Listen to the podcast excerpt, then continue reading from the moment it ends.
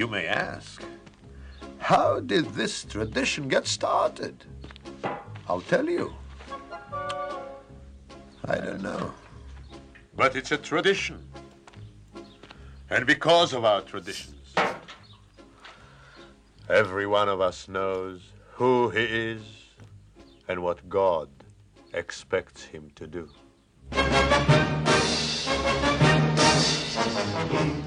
Night must scramble for a living, feed a wife and children. Hello, everyone, and welcome to Let's Talk Torah. I am Rabbi Tzvi Jacobson with New Radio Media, and we'll spend the next hour talking Torah, learning stuff, and having fun while we learn. If you'd like to contact the show, you can call us at 844 999 9249. That's 844 999 9249. Or you can email us at Let's Talk Torah, no apostrophes, Let's Talk Torah at gmail.com. So I've uh, I've been away, even though we had a pre-tape last week. You didn't know it was pre-taped, but um, I've been actually away for about a week and a half.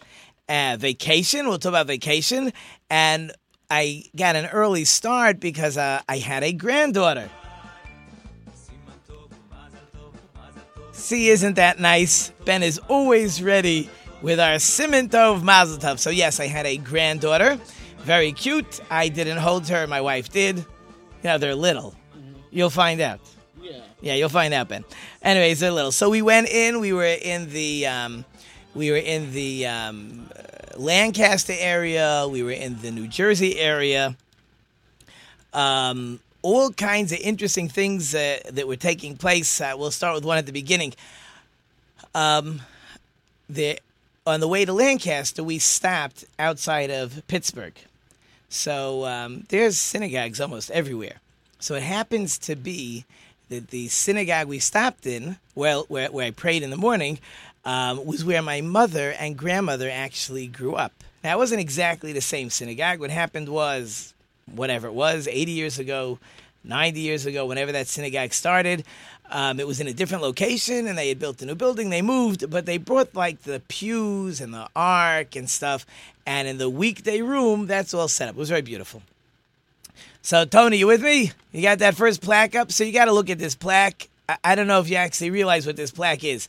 Um, the plaque that's either taken over my whole screen or that's right behind me is the donations that people gave to build the building. So, if you look carefully, at that beautiful marble plaque, which they transported from the earlier synagogue to the new one, you'll see most of the donors are in the $100 range. It would cost you more money to carve in the person's name nowadays in that piece of marble. And I think there's a high donor there at about 300. Nowadays, you walk into a synagogue, no one's name is up on a donation plaque for $100. If you're building the synagogue, you're giving hundreds of thousands. So it's just interesting. I saw it, I, I like said, wow. Like a hundred years ago, these were considered massive donations. And nowadays we laugh at them. I mean, we don't laugh. We're very appreciative of all donations. But I just thought it was something pretty cool. So um, we'll talk about my vacation. We'll talk about some other things I did. Lots of topics today. Um, we'll talk about unveilings. I was by my father's unveiling this week, last week. Um, Rosh Hashanah, kings, prophets, judges, witnesses, trending news. Of course, Rabbi Yonason Goldson and his two-minute thought. Of course, our letter and word of the week. So, um, so let's. Uh, different things happened during the vacation. Um, it was really fantastic. Um, first, we went to this place, Dutch Wonderland. It's like an amusement park, but for smaller children or younger children. Like my 11 year old daughter really was uh, at the cutoff line. But it was great. People are friendly. It was hot like anything. That's going to be a word for our word of the week later. Um, hot like anything. I was on the East Coast in the 90s, humid, but everybody was great. Drinking water like I'm drinking now. Kids had a blast. We went, I don't know if you ever did this, Ben. You know, by these water shows, they have a lot of diving shows. Yeah. So they warn you if you sit in the first couple rows, you're going to get wet. Yes. We were so hot. Right. We sat right up front. Oh. Uh, we got drenched. It was fantastic. I don't care, you're walking around in your pants and whatever, soaking wet, but it dries pretty quick. Fantastic. Like these guys, like they jump in and they, I don't know how they hit the water and splash. I thought the guy was going to hit the wall. But it was just good to be with the kids. I was by a, a brother-in-law and sister-in-law. They um, have a pool in their backyard every morning, out by the pool. Kids swim for a couple hours. It was a good, relaxing vacation. So on Sunday, again, one of the reasons this was the time period that we uh, we chose to go in was my father's unveiling. So my mother wanted a lot of friends and family. It was a very very beautiful event. It was it was done properly. It was done with uh, with the proper honor. It was it was very nice. It was well done. So interesting enough, the rabbi leading the ceremony said something very fascinating. He said there is no official ceremony. It's not like a holiday like Passover where there's the ceremonies or Rosh Hashanah with a shofar. It's not that kind of day where there's an official ceremony. People say psalms, sometimes they talk about the person who passed away, but he did say that there's a, an interesting reason why we care about the unveiling. He said the reason we care is because the soul has it has a place to focus. The soul is more settled is really a very good word. In other words, when a person dies, his soul separates from the body, and the more holy rights a person is, the smoother the separation. Um, the less holy, the more physical the person is, the more traumatic that separation is. So the soul departs the body and is in tremendous confusion. That's why, um, by Jewish people especially, we uh, we don't want to do autopsies. We don't want to do anything that would embarrass the body because the soul has no other focus. He knows what's going on, but that's his focus. If he sees his body being treated um, in just an improper, not nice way, so it hurts. He sees what's going on. That's why. Um, by uh, Orthodox Jews, they try to make the burials almost immediately. If you're in Jerusalem, they'll do it that night. In other words, you'll have funerals two o'clock in the morning. They don't care. They want the bodies buried immediately. And then the body will decompose, and the soul is going through a process of getting used to being a soul. I, guess there's what to get used to. Um, the goal is we're all supposed to find out. That is the goal, by the way. Um, in any case, when the when the tombstone um, is placed and the, the however they do it, the slab, the marble, the stones, whatever, it seems the soul, because the body's been decomposing, um, the soul now has a very good place to focus, and it's very calming for the soul, and therefore people make uh, they they do something to I don't want to say celebrate, but to uh, but to take care of that day. So that's one of the things we took care of. So uh, okay, talk about people who die. Um, I don't know if it was my sister or brother-in-law just sent me a fascinating story. Uh, so you got you got you got to follow this story, Ben. Mm-hmm. So um, there was a family, and their mother was up in a nursing home somewhere. It doesn't sound like they visited that often, but they visited often mm-hmm. enough, and they get a call from the nursing home. We're very, very sorry. Um, your mother passed away. And the family says, Really? Was she sick? We didn't know. Well, you know, these things happen. She was an older woman.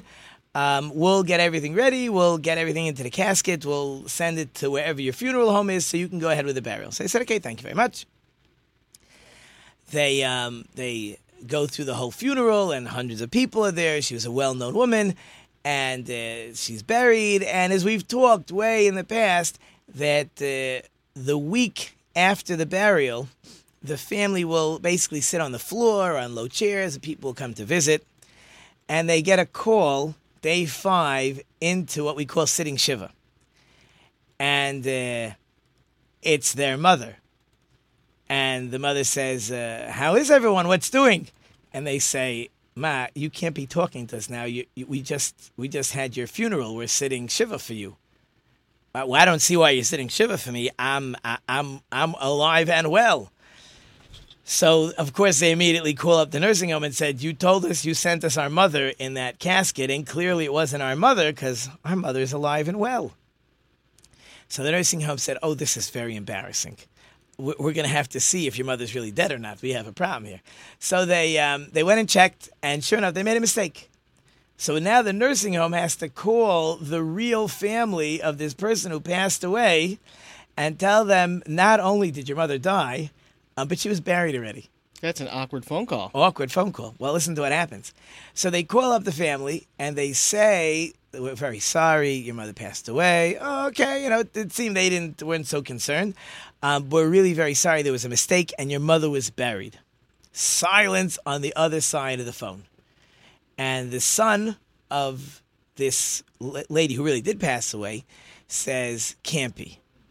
So the nursing home says, "We're really very sorry. We made a mistake. We we called the wrong family, and she was buried. Can't be she was buried. She's not supposed to be buried. What what are you talking about?" So the son says to the nursing home director, he says, "You don't understand. Um, we're not so close to my mother. She was a religious lady. We're not religious people. We told our mother, and she doesn't have money, that a burial is very expensive. We are going to cremate her." And our mother said to us, You can't cremate me. I'm an Orthodox woman. Cremation is terrible. I'm going to be buried. So the son said, Ma, you won't be here to make sure you're buried, and you don't have money. So the mother said, I'm going to pray to God. So the kid says, You can pray to God all day long. We are in charge. And since we're in charge, you're getting cremated. So the son says, The joke's on us. We thought we were in control. Turns out our mother prayed. God said the kids are worthless. I'll bury her myself.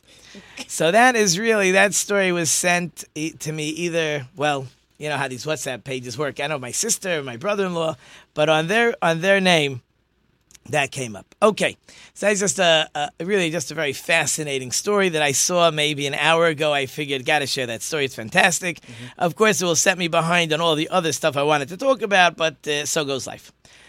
So um, we're gonna. All right, let's start. Last week's Torah portion um, was Re'eh. This week is called Shoftim or Judges. Last week was Re'eh, and the very first verse, a fascinating verse. And again, I was in a lot of places, a lot of synagogues, heard a lot of people talk, and a rabbi got up to talk. It was interesting. I don't think he was supposed to get up and talk, but he was a guest.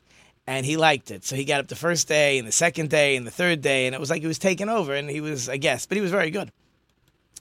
So the verse says in last week's Torah portion, see. Now that word see, which is actually in singular. So it's a command word, but it's in singular. So see that I'm giving to you, and that you is in plural. Again, in Hebrew, um, you could be singular, you could be plural, and um, it, you don't have to guess. It's very clear in the Hebrew grammar of the of the letters used if it's a singular word or a plural word. So see you singular that I, God, am putting before you, plural, blessing and curses. So the famous question is in the same verse, you don't say you singular, you plural. It's just too complicated and it's wrong grammar. So this rabbi explained fascinating. He said, he said like this. He says, you, the individual, need to know that you, as an individual, are important. And not only are you important, but you as an individual will affect the group, the community. Don't think that what your actions don't have too much an effect. There's no cause and effect. Who cares about me? I'm not so important. Nobody cares. Not true. You, the individual, are very important. And you, the individual, will will create whether it be blessing, whether it be curse, because that's the end of the verse, not only for yourself, but for the community at large. And we see that in a few places. It says, um, we say Friday evening, in one of the prayers, we, we say a, a piece of Talmud that says that, that Torah scholars create peace in the global world. How do they create peace in the global world? Because they're doing what God wants. They're studying God's Torah, and their individual studying God's Torah creates throughout the world that God says there won't be fighting here, there won't be killing here, there won't be earthquakes over here, which always troubles me. That means when there's an earthquake, I'm thinking, ah, can't believe I wasn't studying. If you would have been studying, maybe no earthquake. It's a little, you know, philosophical, so you have to think about it. Um, but the important place where this concept takes place is really the upcoming holiday. We are actually less than a month away from Rosh Hashanah, when we get to the holy days in the Jewish calendar. And everybody knows one of the symbols of Rosh Hashanah is the scales, because um, as an individual and as a world, our our our our good deeds and our bad deeds are on a scale. If the good deeds win, so things will be good. The bad deeds win, not so good. So so we always explain to people on a on a global level. The world is judged globally and people are judged as individuals. So you have your attitude has to be when you're about to do anything, be it good, be it not so good, the world is hanging in the balance. It's a very interesting way of looking at life. If if you knew when you made a decision that others were affected, you would probably make a better decision. In other words, as long as I can think, eh, it doesn't matter, nobody cares, God doesn't care, you think God cares about me, He doesn't need me, doesn't need my good deeds, He doesn't care about my bad deeds, that's really incorrect. Because your good deeds not only affect you, but they even affect the whole world. So that was just a beautiful thought uh, that I heard last week. And even though it was last week's Torah portion, but you don't care. Because since it's such a nice uh, thought, I could say it this week anyways. Okay, good. All good. So let's get into many fascinating things in this week's Torah portion, as many as I'm going to manage to get uh, to get into. So in this week's Torah portion, it talks about kings. Now, interesting enough, uh, you know, LinkedIn works for me better. Um, almost any phone interview we've had so far, my wife not including, um, not in studio. I think in studio we're all friends that I've had, but any of my phone call interviews over the last couple months are all connections on LinkedIn. People sending me a message. Would you like to interview me? Would you like to read my book? Would you like to do this? Like to do that? And we have conversations. We talk. We find out who who each other is, and we we have and I've we've had some of these really amazing, wonderful interviews. So um, somebody sent me a book. When I can interview him, I, I sent him back. I said, uh, we don't really speak the same language. We're, we're not a good fit, but I appreciated that he sent me his book. I offered to send it back. I think he wants me to keep it and read it. So in his book, he writes that the reason people want kings is like a laziness. They, they, they want kings so they don't have to be responsible. They don't have to do anything. And if I would have him here, which I am not, um, I would have told him that that's not the purpose of a Jewish king. The the Jewish king who is leading the nation, it's true, and really for the first 360 and change years, there weren't kings, and there goes my music. So, you're gonna hold on for a few minutes we're going to talk about the real purpose of kings, how he becomes a king, what he has to do as a king, what his responsibility, what we learn from the king. But in any case, hold on through the break. I am Rabbi Tzvi. You're listening to Let's Talk Torah, New Radio Media, and we'll be right back.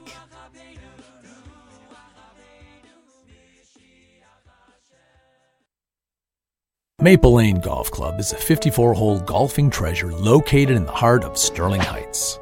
Maple Lane Golf Club offers immaculate greens, a top flight pro shop, and inexpensive green fees. For convenience, book your tee time online at maplelanegolf.com.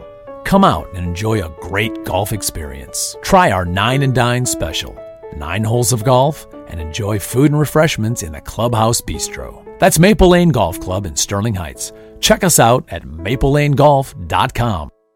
Advertising your business these days can be challenging. Traditional radio and TV ads are expensive and, frankly, a bit of a crapshoot. Not to mention, the audience for over the air material is shrinking as more and more of us demand to see and hear what we want when we want. Advertising on new radio media is a solution. With our live streaming programs that are also available on demand, your message is always ready when your customers are ready to watch and listen, all for a fraction of what you'd likely have been paying for other ads newradiomedia.com. Call Buzz Van Houten at 248 939 9999 for more information. Working for news ties, kinda how I've been living. Feeling all a little deflated,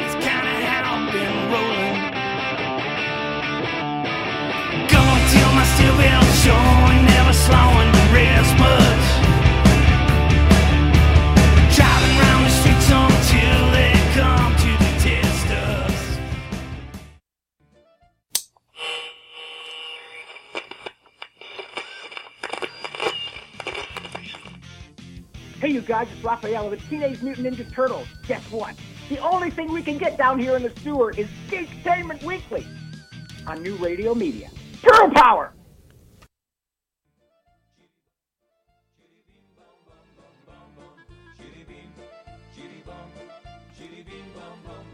And we're back. Thank you for holding through the break. Again, if you want to try to reach us, that's 844 999 9249. Or my email address, let's talk Torah at gmail.com. So, we're talking about kings. So, um, so let's take it slow. First of all, to become a king, you needed a prophet to actually come and anoint you and it was a special oil was anointed with that we're not going to get into now but to become a king the prophet you know it's samuel that great prophet anointed king saul and then he anointed king david. Once it's children already that's debatable if they have to be anointed or not.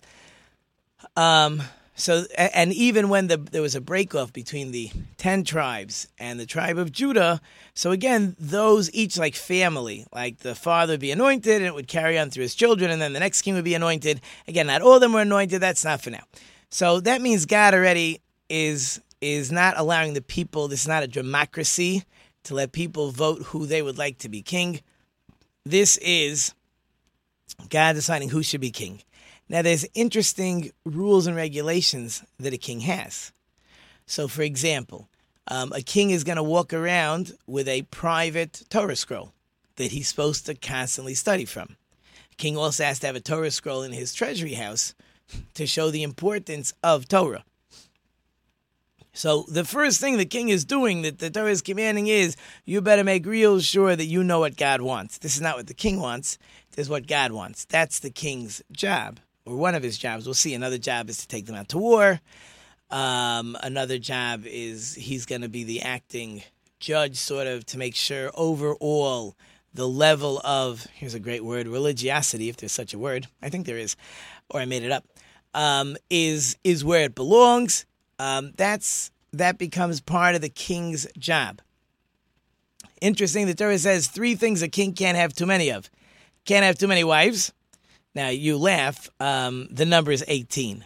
So we say you can't have too many. 18 is the limit. Okay, I'm good with one. Two would be, fi- you know, frying pans on the head. One we can handle. So he could have a lot of wives. He can't have a lot. So not a lot is 18. Um, over 18 is a lot. Solomon, of course, um, we know had thousands of wives. And interesting enough, Solomon felt he was so smart, it was a good idea. And again, the uh, the it, it says in the well, not in the five books of Moses, but it says in the in the in the Torah, it says that Solomon's wives turned his heart. That's in um, in uh, in in in Samuel. I think it's in Samuel one that it says that uh, his wives turned his heart. Uh, I'm sorry, no, it's in Kings. My mistake. No, he's in Kings. Sorry about that. Anyways, so his wives turned his heart. He thought he was smarter than God on that one. And every time we try to pretend we're smarter than God, we don't do very well. So you can't have too many wives. Can't collect too much money. It's not the job of a king to fill his treasure houses with money. You need money to run your government. You need money for your armies. No problem. But you can't just collect money so you have this humongous treasure house. And interesting enough, he can't collect a lot of horses. He can have enough horses for his army. He doesn't need to have a large standing army, but whatever he needs, he can have. More than that, done. So, interesting enough, if you can't have a lot of wives and you can't have a lot of money and you can't have this stable of horses, so Nachmanides explains it will teach a king to be humble. So if a king could be humble, so what about me? For sure. And I was when when my friend who sent the book said that the purpose of a king is uh, so I can just uh, let the king do everything and I'm not responsible. That's not the purpose. We have to learn from a king. The first thing we learn from the king, not first, one of the things we learn from a king is the concept of being humble. The king can't have everything he wants. I for sure can't have everything I want. Interesting enough, almost more important, when I studied in Israel, so in the school I was in, there were people from around the world South America, South Africa, England, France, Switzerland. Israel, of course, America. So um, I had some friends who were from England. So they said, You Americans, everybody does that, you know, whatever country you're in, you Americans. Anyways, he says, You don't understand what it means to have a king. We in England, at least we have the queen, we have some feeling for the concept of a king. But what he meant to say was that when we have to look at God as being our king, and we have Rosh Hashanah coming, and the king is going to judge each and every one of us. If you don't have a concept of a king, and again, I told uh, my friend Craig who walked in here before from the Craig Foley show, I said he he um, he like yeah, I told him we're to be talking about kings and prophets, and he immediately was ready to dive into today's politics. And I said, Craig, I'm not a pol- political guy. You know all the political stuff. Um, so forgetting about that, we don't live with that concept. I, I remember in ninth grade um, when I when Jimmy Carter was president, I was in ninth grade. So there was some cute little song making fun of him, and my my teacher didn't like it. Why didn't he like it? It had nothing to do with politics. He didn't like it because he said the president is the highest office in America. If you make fun of your president, whoever he is, you like him, you don't like him, but to belittle him, to talk to him like he's your friend, to not show respect, it, it just it, it's it, it it affects everything. If I don't respect him, I respect no one, which uh, is a, a topic for another day. But the concept of respect is not one that's a strong one in America today because we don't respect the important people. If I don't respect important people, then I respect no one. And then I don't even respect myself. So my friend is trying to say when there's a king, when you have a king, even though, of course, in England there's no power there, but at least you get a concept of feeling a little bit of what a king is supposed to be. And that's what the one of the purposes of having a king was that the king you learn to respect and fear the king. If this is how I act towards a human king, imagine what my attitude has to be to a to a to a, a God, to to Hashem, who's king. That, in other words, if I don't have a king to learn from in this world, so then I, I don't I don't re- relate a lot of times to how I'm supposed to think of God or I'm supposed to fear God. So so another purpose of a king is to actually learn fear of heaven. And that's something we can learn from kings. Again, when there were righteous kings, it was the best. When there were wicked kings, of course, it was terrible. So you get some good ones, you get some bad ones, but God felt, feels, knows that really to run a country, king is best. It's not political, but again, it has to be somebody righteous. God's picking the king, and the king has to remain righteous. If he doesn't remain righteous, okay, so you, so it doesn't work, right? In other words, he picked the king that had the ability to be that perfect king, like King David, King uh, Solomon. Um, those work. Some along the lines were better, some along the lines were not so good. But that's really for people, that's the way it's supposed to be. That's how the Torah wanted it. On a side note, it is interesting. The language in the Torah is you're going to say, I want a king like all the other nations surrounding me. I want to be like all the other nations. Now, that's really the wrong attitude. So why does the Torah say it that way? I, was, I don't want a king like other nations. Maybe like my my friend's book, that the purpose of a king is so I could like uh, let somebody else be responsible. What the Nachmanides explains, it, was like a prophecy. God says it's the time will come that you're going to say we want a king like everybody else because you have to remember the first 360 change years in the land of Israel, we did not have a king we had what was called the judges. Like uh, Jeff was telling me outside, like uh, Deborah or Deborah was a was a judge, or like Samson.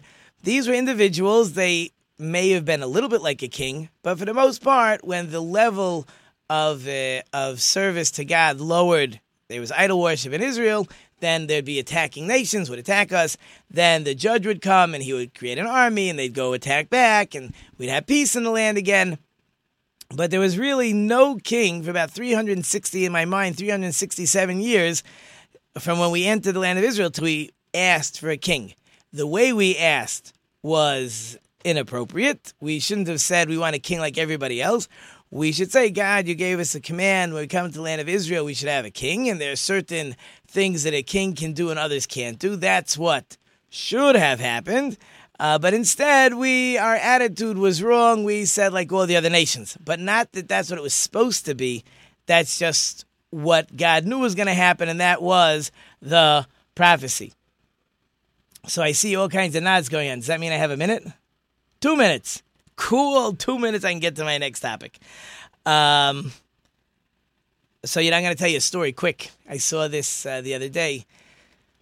Um, the idea of the king with with Torah scrolls is because the book of the Torah is the rules and regulations, and God says to the king, as smart as you are, as talented as you are, you got to do things the way I tell you to do them. You don't get to make up the rules, you don't get to change the rules. And there was a rabbi, he's not alive anymore, his name was Rabbi Hutner, and he had a great parable. His parable was if you ever get dressed in the morning, not like Ben, but like me, you know, a nice button down shirt.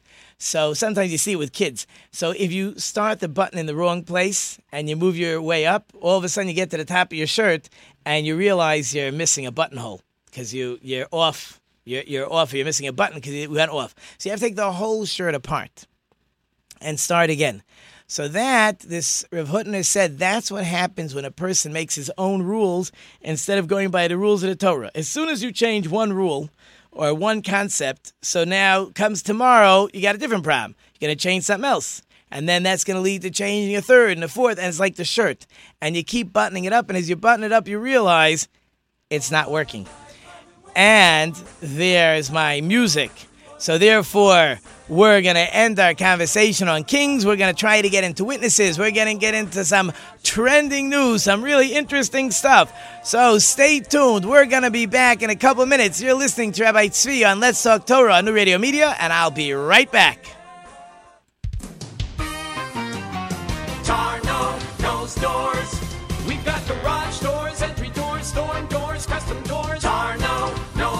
Plus, the latest LiftMaster garage door openers and the toughest retractable screens on the market, all by the push of a button. Tarno Doors is celebrating its 50th year anniversary and is the recipient of the 2016 Subcontractor of the Year from the Home Builders Association. Tarno knows doors. Tarno knows doors. Hi, I'm Art, and we're the crew at Tuffy Walled Lake. We've been in Walled Lake for 20 years, and through our knowledgeable staff and customer satisfaction, we've become quite the cornerstone in our community and to our discerning customers statewide. We know how important your vehicle is to you, and we take pride in our impeccable, affordable service, and we're trying to get you back on the road as quickly and safely as we possibly can. Please stop in and see why everybody comes from all over to get their car serviced at 784 North Pontiac Trail in Walled Lake. Working for New Year's times,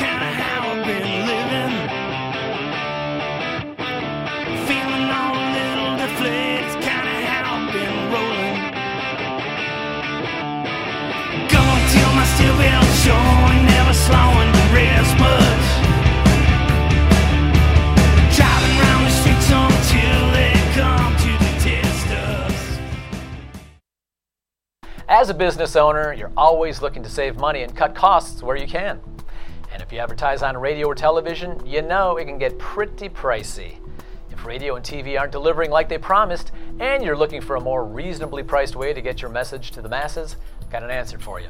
New Radio Media. With live streaming and on demand programming, your message can be seen throughout the day and you can worry a little less about cutting those costs. For more information, go to newradiomedia.com or call Buzz Van Houten at 248 939 9999.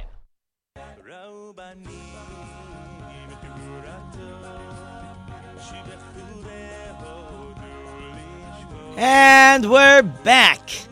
And we've talked about kings. I have lots of stuff to talk about. I'm going to skip around. I want to get into my trending news first. But before I get into my trending news, um, talking about judges, also in this Torah portion, we talk about judges and we talk about the concept of witnesses. In other words, as far as the Torah is concerned, if you want to prove somebody guilty, now there's no such thing as saying, I know in America we say all the time, you're innocent until proven guilty, except once it goes out online or on the internet or Instagram or whatever else it goes out on, it doesn't matter to people that innocent until proven guilty. But in the Torah, it's really innocent until proven guilty. What does that mean? If someone's committed a crime, so we don't have detectives go around, you really need witnesses. You need witnesses to come forth and say, We saw this person do this crime or do that crime or do this murder or stole. Uh, But that's not good enough. The witnesses are going to actually be be grilled by the judges, not by the defense attorney, not by the prosecutor. You don't get to decide not to have a witness come up or decide that uh, the prosecutor hasn't done his job, so I don't have to bother putting up a good defense, like this week's news. Um, in the Torah law, you have a, a small court. It's three rabbis. A, a, court for capital punishment is twenty-three, um, sometimes seventy-one, and and those courts are great rabbis, great minds. They're not getting fooled by somebody who doesn't have the knowledge, and they're going to grill these witnesses. And the witnesses need to know lots of information. And when the witness starts to say, I don't know this or I don't know that, certain things if a witness says is worthless. For example, the way to make sure, interesting enough, that a witness tells the truth. Yes, I know there's perjury. I'm not sure if they actually do anything if a witness perjures himself nowadays, or if the defense attorney proves that he's not being uh, honest. Okay, so the defense attorney proved that he's a worthless witness. We get rid of him.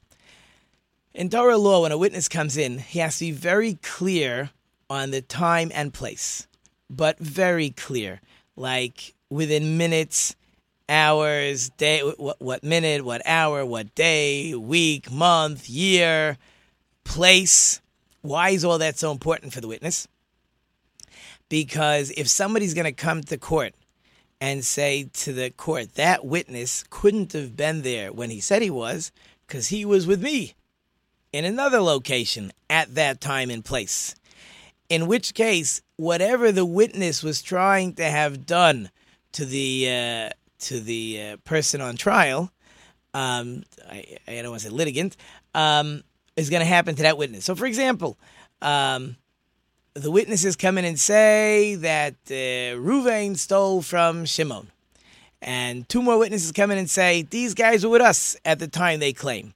So whatever money they were trying to get Ruvain to pay to Shimon, they're going to now pay to Ruvain. So there's a cost. If you're lying, now again, it has to be the only lying that, that that consequence comes from is you weren't in the area. If there's just an argument, if the story took place, that punishment doesn't happen. So, so the witnesses know that if they're not going to be very clear and honest, it could come back to haunt them. So they're going to be careful. So everything really in the Torah law depends on witnesses, not on cameras, not on sound, not on, I don't, I think it's debatable what they would do with DNA. The rabbis have talked about it. But simply a video would not be good enough testimony in a in a Torah court, to my knowledge, to certainly give somebody a death penalty. So I thought it was fascinating because that's really trending news this week. So there's this thing, Ben. I don't know if you ever heard of this called deep fakes. You ever heard of this? Deep fakes? Yeah, that's what it's called. Anyways, this deep fakes um, puts people's faces on on other bodies Yeah. online. So um, there's all kinds of stories about this where they can. Okay, this is a, a family show. We're not going to get into all the stories, but they put famous people on other bodies, making them look like they're doing horrible things. Well, that's why you can't fully rely on video because who says it's true? And not only that, I was doing more reading. So there were some movies, I'm sure you know them better than I, where in the middle of the movie, the actor died, or before the movie, the actor died. Mm-hmm. So if one of your main characters is dead, so what do you do? So it seems digitally they can take the guy's face from the old movie, probably all the times he said certain words, mm-hmm. and put it on a new body. And as far as the audience is concerned, it's the same guy. They did it with Carrie Fisher. They did it with uh, Peter Cushing. Oh, those are the two I have written down over here. Yeah, I mean, actually, same movie, but yeah. Oh, that's the same movie? Okay, Yeah. fine. You can tell what I know. Yeah. There was another one I, that, with a car thing, with uh, a Oh, racing car thing. uh, yes. Uh, I have it written down here somewhere. Whatever it was. What's his name? Um, Um, I don't know. it was from a movie, like a Fast and Furious movie. Right, right. Yeah. Uh, oh, Paul Walker. That's correct. See, I have his name written down right here. Anyways, so the fact that you see that a person, that we can take a person's face and move it onto another body, means there's not very much value in testimony from video. So Craig was here and Ben was telling me, yeah, but but the forensically they can tell if things were changed. I said, that's great. The truth is, a thousand years ago they didn't have video cameras when the Torah was being written. But who's to say in 10 years from now, or 10 months from now, that they can't make the videos even better? Words, not only that, that's my second piece of trending news. So this is about two Instagram, um, I don't know what you call it, Instagram, if you have a thing on Instagram. What do you call that? Your page, Instagram it's, a- page? It's Instagram. Um, uh, you could do uh, your stream, your story, whatever Instagram account. Yeah. Your account. Oh, your Yeah, Instagram sure, account. Why not? Yeah. So there's two names here. There was this lady by the name of, you think I have it written down over here. Here we go. Her name was Shudu.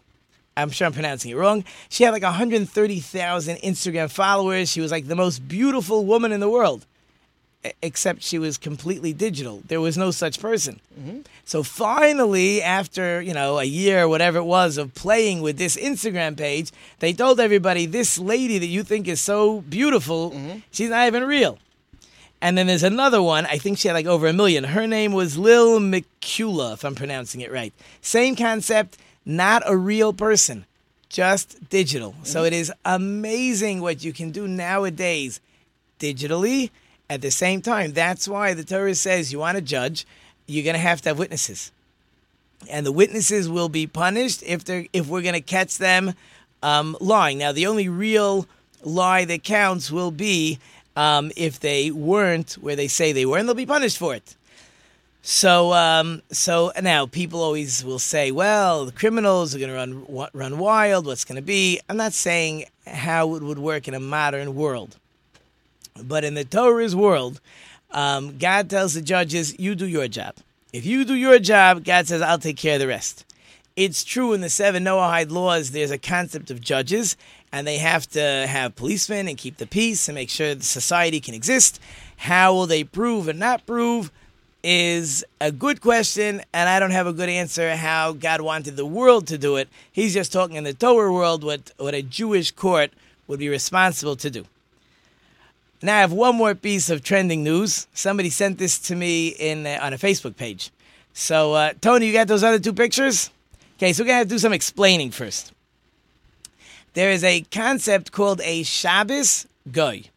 And if you look at the T-shirt of that person in my pictures, he has in the front it says Shabbos Goy.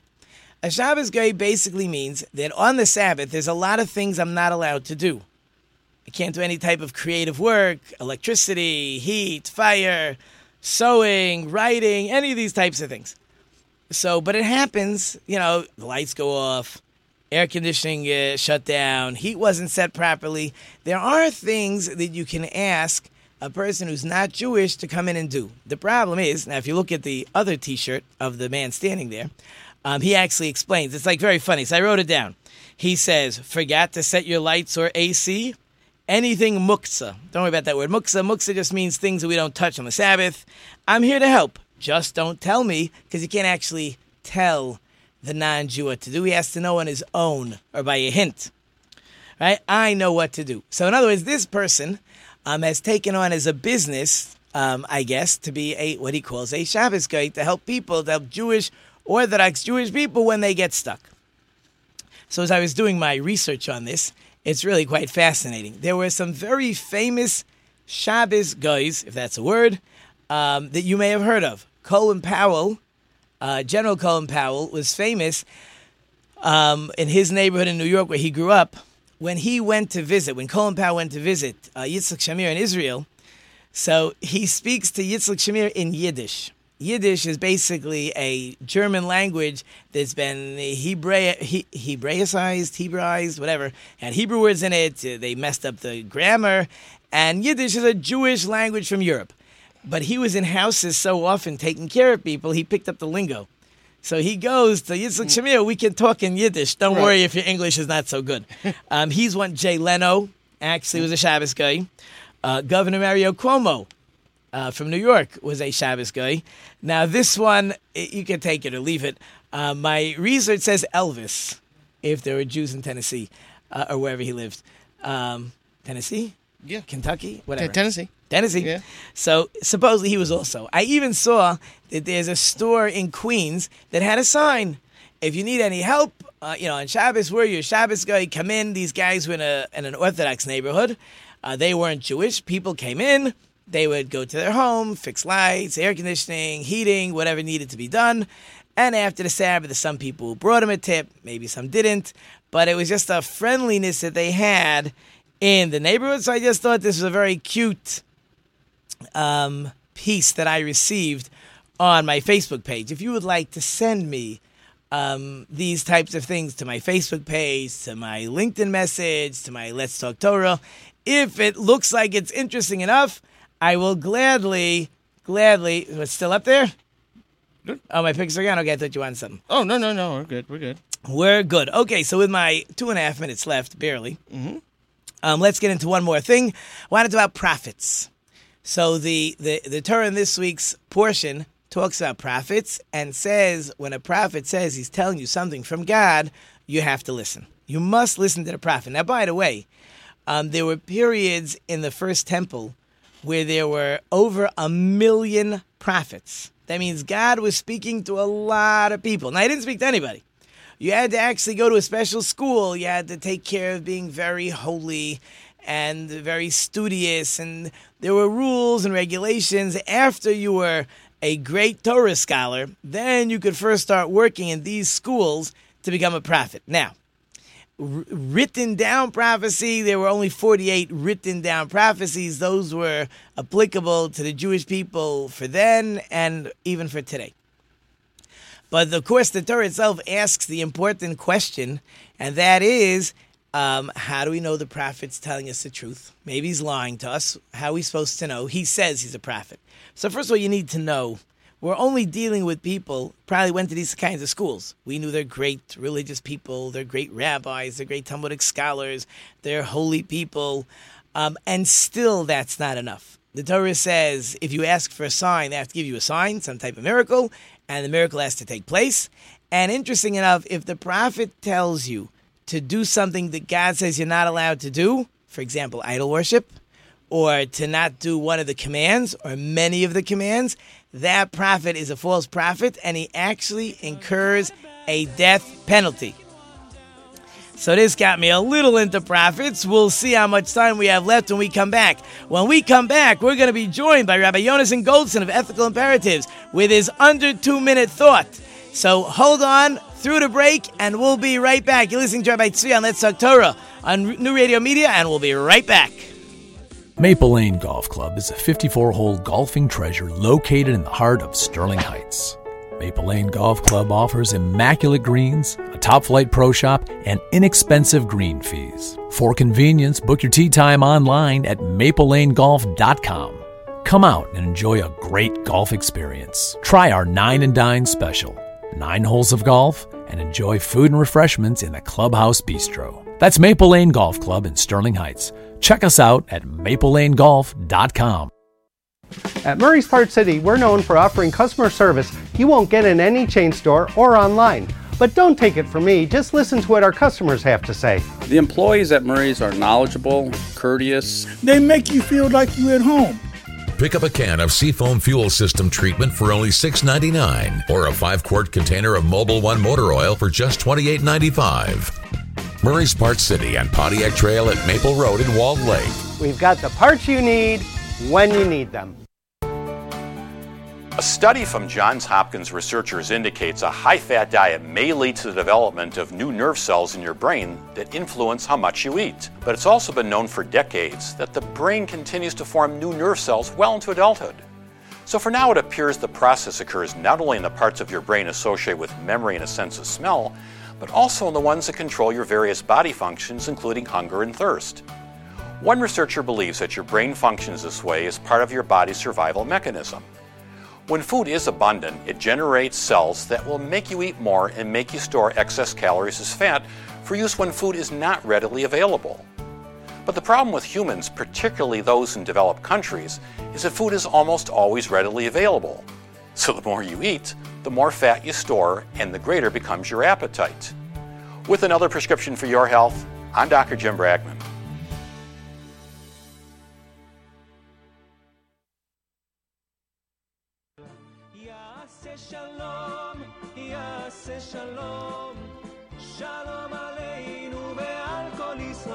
And we're back. So we're getting through as much as we could on this week's Torah portion. But as as always, at this time of the show, we are joined by Rabbi Yonason Goldson. Yonason, how are you? I am very good, Rizvi. How are you? Great. Looking forward. You ready? I'm ready. The clock is ticking. Go for it. If you follow the news, you know that Northern California is being ravaged by the worst forest fires in history. But Southern California is having its own problems. Many communities are being attacked by an epidemic of scooters. It started off as a good idea to improve traffic, transportation, and pollution problems by providing cheap scooters that anyone can pick up, swipe an ID code, and ride off on, and leave behind when they reach their destination. In practice, it's been a nightmare. Riders disregard traffic laws, cut in front of cars, terrorize pedestrians, and discard their scooters wherever they want, creating eyesores, and, eyesores and turning sidewalks into obstacle courses. The pickup and drop off scooters seem to encourage users to lose all concern for how their actions affect those around them. In this week's Torah portion, we learn that judges and law enforcement officials are necessary to preserve social order. But really, the rule of law is there to remind us that we need to be responsible for ourselves, to police our own behavior, and to remember that society is made up of individuals. Law enforcement can't protect us unless we agree collectively to abide by the rule of law. And law enforcement can never protect us from ourselves. That's why the Torah teaches not only what we are and are not allowed to do, but guides us in how to transform ourselves into people who make the world a better place to live. Excellent. Yonason, I appreciate it. That was Rabbi Yonason Goldson. And I hope you'll join us next week to check in with Rabbi Yonason Goldson. Yonason, have a great Shabbos. And a good Shabbos to you, too. Okay, be well. So, you know, what he was speaking about, um, timely as always, short and sweet to the point. You know, he's getting really good. I, I, I officially told him he only has permission for two minutes. He's got it like to a minute and a half. That is fantastic. Wait till I tell him he gets a minute. Anyways, Tony, you ready for my letter of the week? Okay, we're up to our eighth letter, the letter Chet, or the letter Ches. Um, I guess it looks like a, a C turned sideways, more boxy, just missing that one part. Um, this one, of course, in the Torah scroll is made up of last week's letter doubled. So if last week was Zayin, so the Zayin, we take two of those Zayins we draw a roof connecting them, and voila, we have the letter Ches. It's the eighth letter of the Hebrew alphabet, and one of the more difficult letters to pronounce. That Ch sound is difficult because in English there is no Ch sound. Now there's chain and words like that, but really that idea of a Ch doesn't really exist, and therefore it becomes quite difficult unless you were raised to pronounce that letter. Uh, it could be learned like anything else. So I have a great word as I am sitting here in this warm, toasty studio. And that word is cham. Cham means warm or heat. What we've been going through, which again, I'm not complaining. I would much rather go to an amusement park or sit by a pool in 90 plus degree weather with humidity than uh, be outside where it's cold and rainy in the 30s, you know, because I can't swim and I can't sit out in the sun. So don't get me wrong. The heat is a good thing, but it's hot. Now, as an interesting fact, um, there's an interesting word in Israel. Um, for a heat wave, I believe the word they use is chamsin. Chamsin is actually an Arabic word, but it's an Arabic word that means chamsin. This Arabic word means um, heat wave. Some claim it's from the word 50, because there's 50 a year. I have no idea if that's true. That's what somebody told me very, very long ago. So, as a thanks to one of our old um, earlier guests, Baruch C. Cohen from LA, um, he sent out on his Facebook a great story. So if I can get through this story, um, it's a good lesson, even though it has nothing to do with the letter Ches. And the story goes like this There was a great rabbi by the name of Rabbi Moses Feinstein. He was uh, certainly he was he passed away around ninety six or ninety seven. He was older, and a uh, a grandchild, a great grandchild, was born. So he's not a young man anymore. And someone by the circumcision says to this Rabbi Feinstein, I give you a blessing. You should dance by this child's wedding. Now, it's a great grandchild, not getting married for the next, I don't know, 25 plus years. So you want this Rabbi Feinstein to be about 120, 115. Sounds a little strange to be even able to focus and be able to dance at anybody's wedding. Rabbi Feinstein immediately answered, Amen. And somebody went over to Rabbi Feinstein afterwards and says, Come on, you know you're not living to 120. Why even bother answering Amen to this blessing, which really doesn't seem to have any value? So Feinstein said right away, he said, First of all, who said it can't happen? First of all, the Messiah could come. And second of all, you need to know like this whenever a blessing is given, you always say Amen. We, we, we need to put value, like we started the beginning of the show. We have to put value on, on the individual. The individual gives a blessing. Why can't that blessing come true? We have to go ahead and, and, and acclimate ourselves, get used to the fact, give blessings, be gracious in accepting blessings, say amen because the the the amen gives power to the blessing. If we recognized the the power is really what we started the show with. If we all understood how important the effect the cause and effect that each individual person does so we would look at ourselves certainly in a much greater light we would become greater people automatically because we'd feel good about ourselves. And I feel good about myself, except my time is now running out. So, with my last few seconds, thank you to our wonderful sponsors and listeners. I couldn't do without you. Thank you to my wonderful production team Tony, Ben, Angel by the phones. I hope I've left you with some food for thought. Until next week, I'm Rabbi Tzvi Jacobson. You've been listening to Let's Talk Torah on New Radio Media. And until next week, don't forget to think about it.